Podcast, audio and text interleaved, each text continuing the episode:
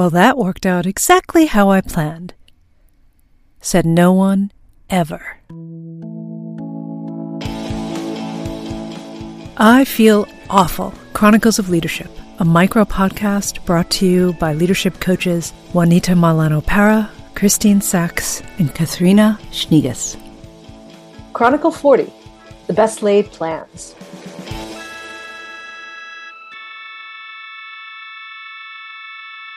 Welcome back to the live recording of the podcast where we go a little bit longer and a little bit deeper. It's me, Christine Sachs.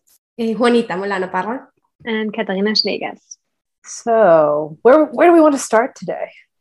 I think that I feel like the best part of our conversation happened before we were rec- recording.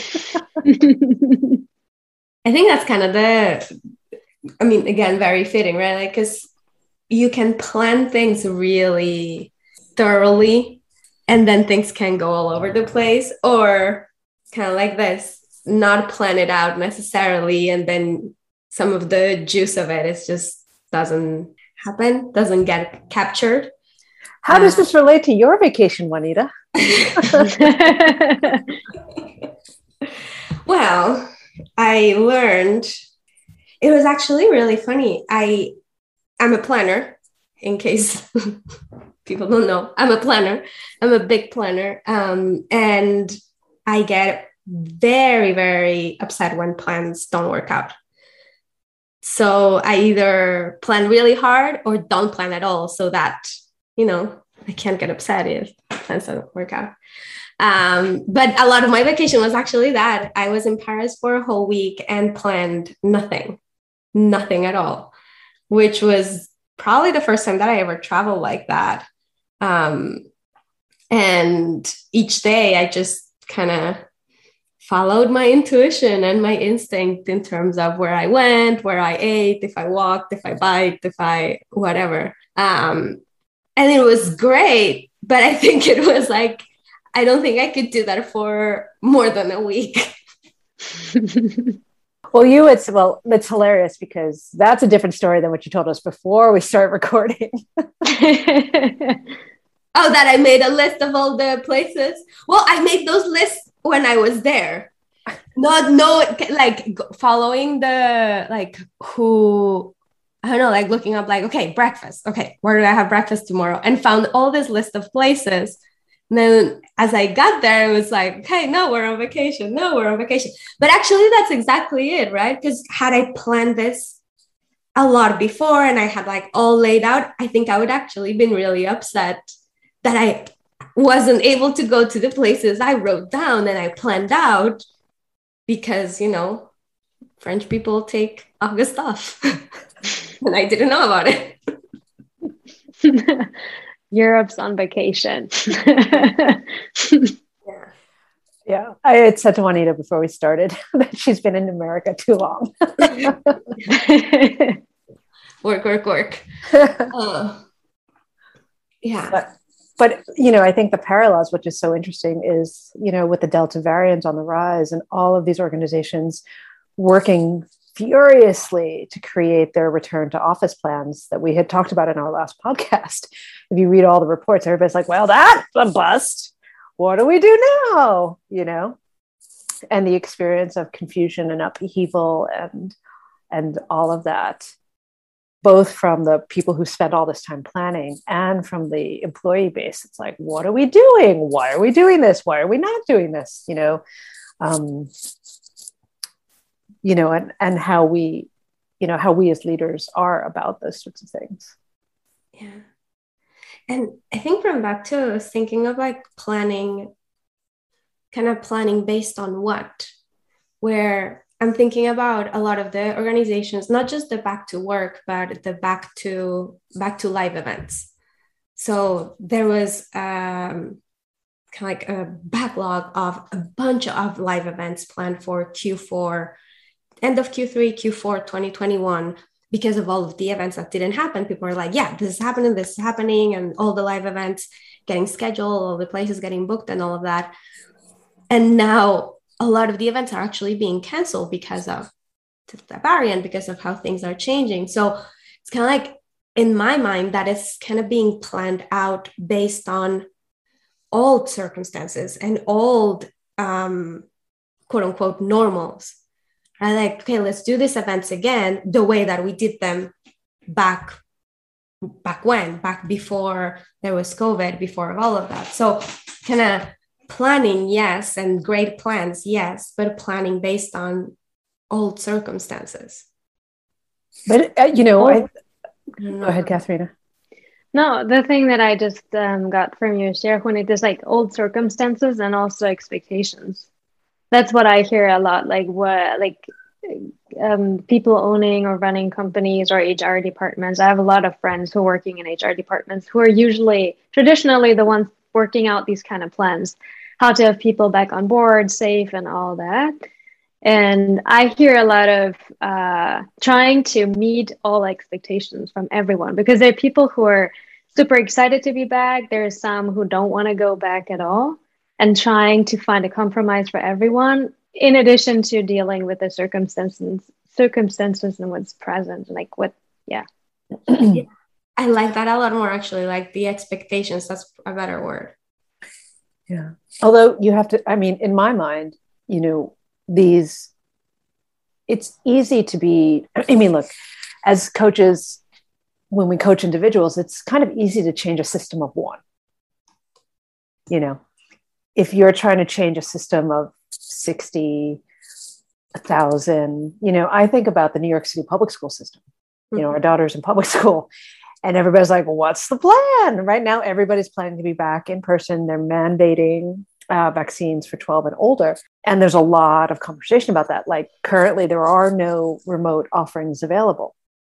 However right like they have to move i don't i don't even know. It's an ungodly amount of children in the new york city public school system.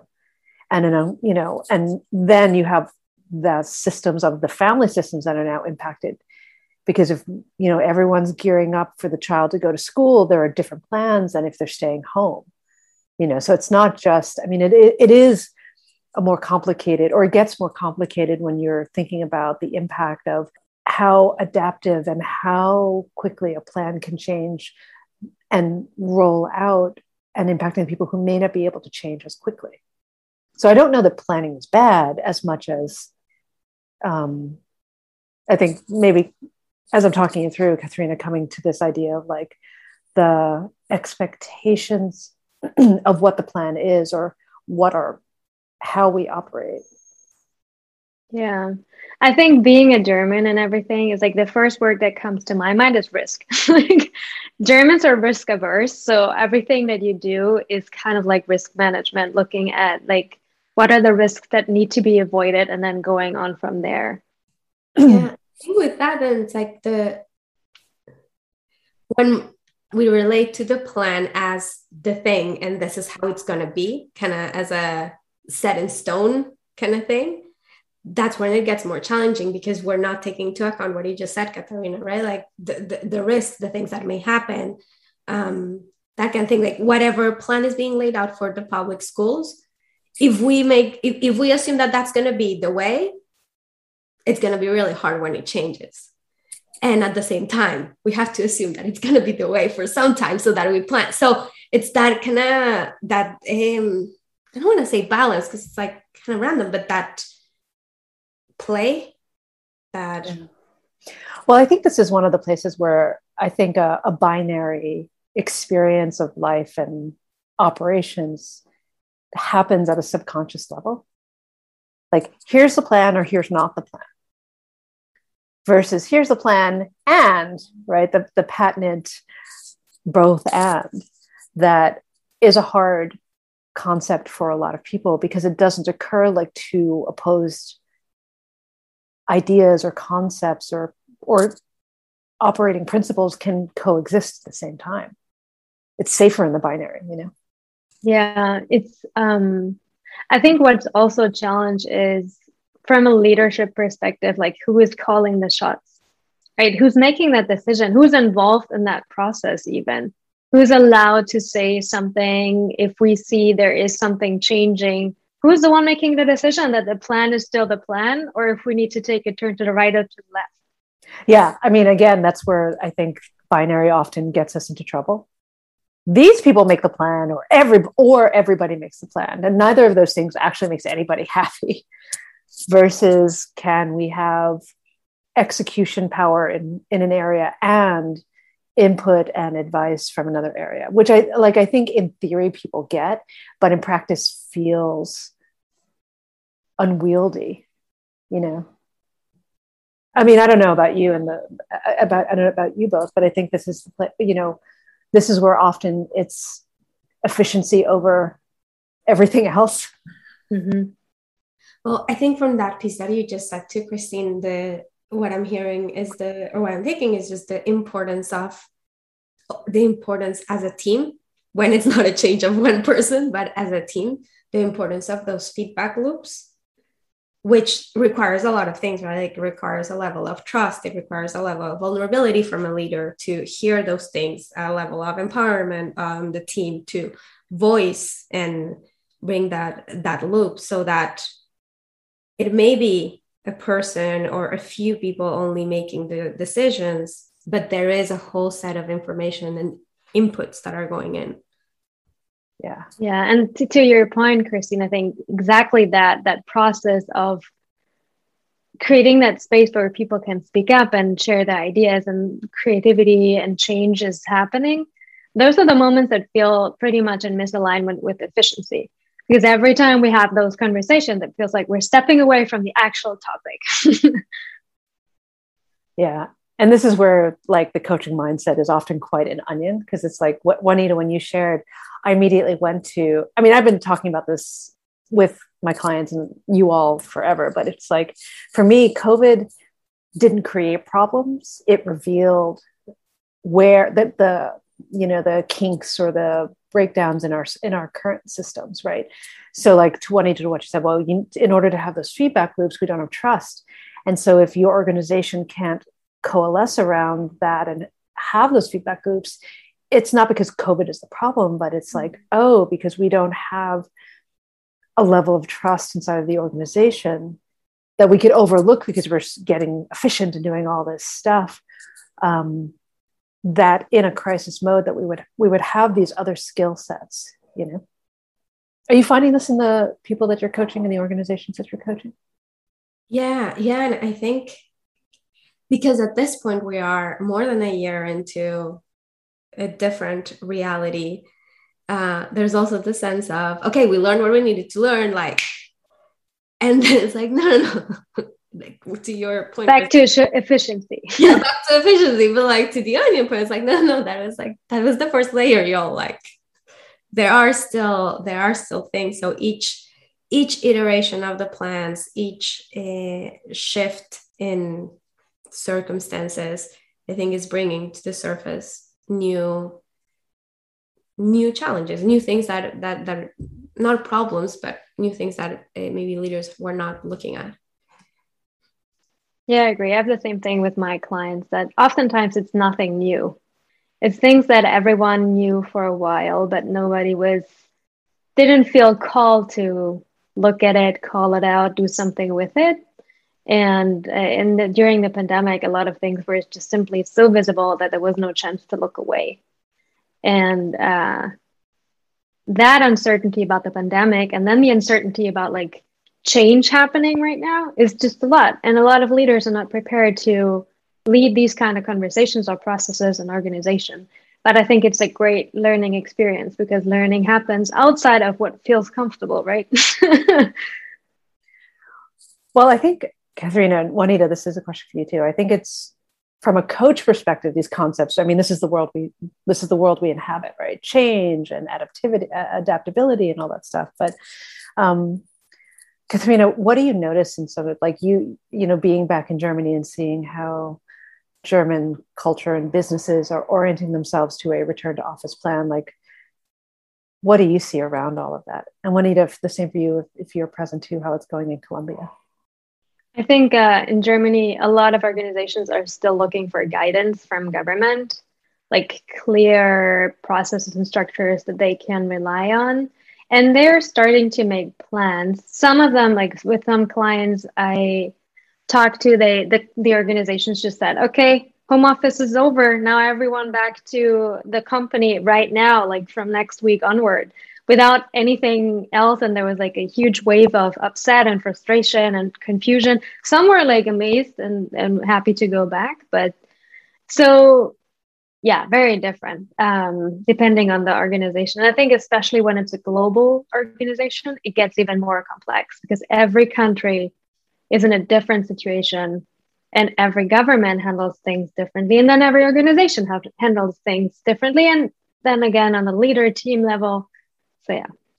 Yeah i think i'm a little more disconnected to the way that it's going in colombia but my my perception is that there's still just a lot of survival mode because it's also in a different stage when it comes to to vaccination and to all of that so a, a bit a bit different in that sense.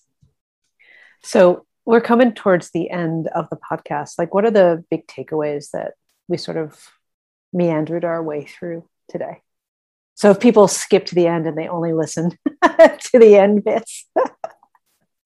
I think one, the the things that seem easy of looking at the now I forget the word that he used, the just two options plan or no plan uh, that seems easier but it's actually becomes harder as you go through. So really being open to the yes and there is a plan and there are risks and things will change but being open to both things i was going in a similar direction.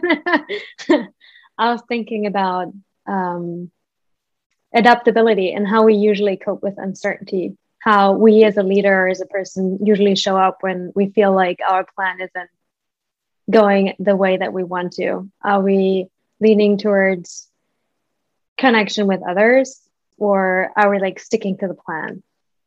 Yeah and i think the thing that the other thing that we talked about that stands out to me is the um uh what has covid revealed about your organization that you might choose to take on, not from problem solution, but from um, in the in the framework of learning and development. Because you know, if they, you know, if you can think about the hidden, if you can see the hidden weaknesses or the hidden things that are causing inefficiencies, you can address them. Yeah. Sorry, my cat is like clawing me to death. Hello, I'm inefficient in petting you, aren't I? Yes. So, um, any parting words, coaches? You, everyone listening, you can't see their faces, but they're very thoughtful. of all that we've talked, um, I think one of the hard things, but that at this point is kind of necessary, uh, it's the release of expectations and being more open to what may what may be, what may come, and being more open to um, yeah, just to change. I'm already looking forward to our conversation a year from now. if we're looking back, yeah. what are the future episodes that we'll talk about based on our future? Oh man, that's a good idea. We should do like a letter to our to our future selves and then re-listen to it and do like a reaction video podcast thing. That would be hilarious. All right. Yeah. We're going to go. We're going to scheme. See you all next month. See you next week. You can follow us on the web at www.christinesaxcoaching.com.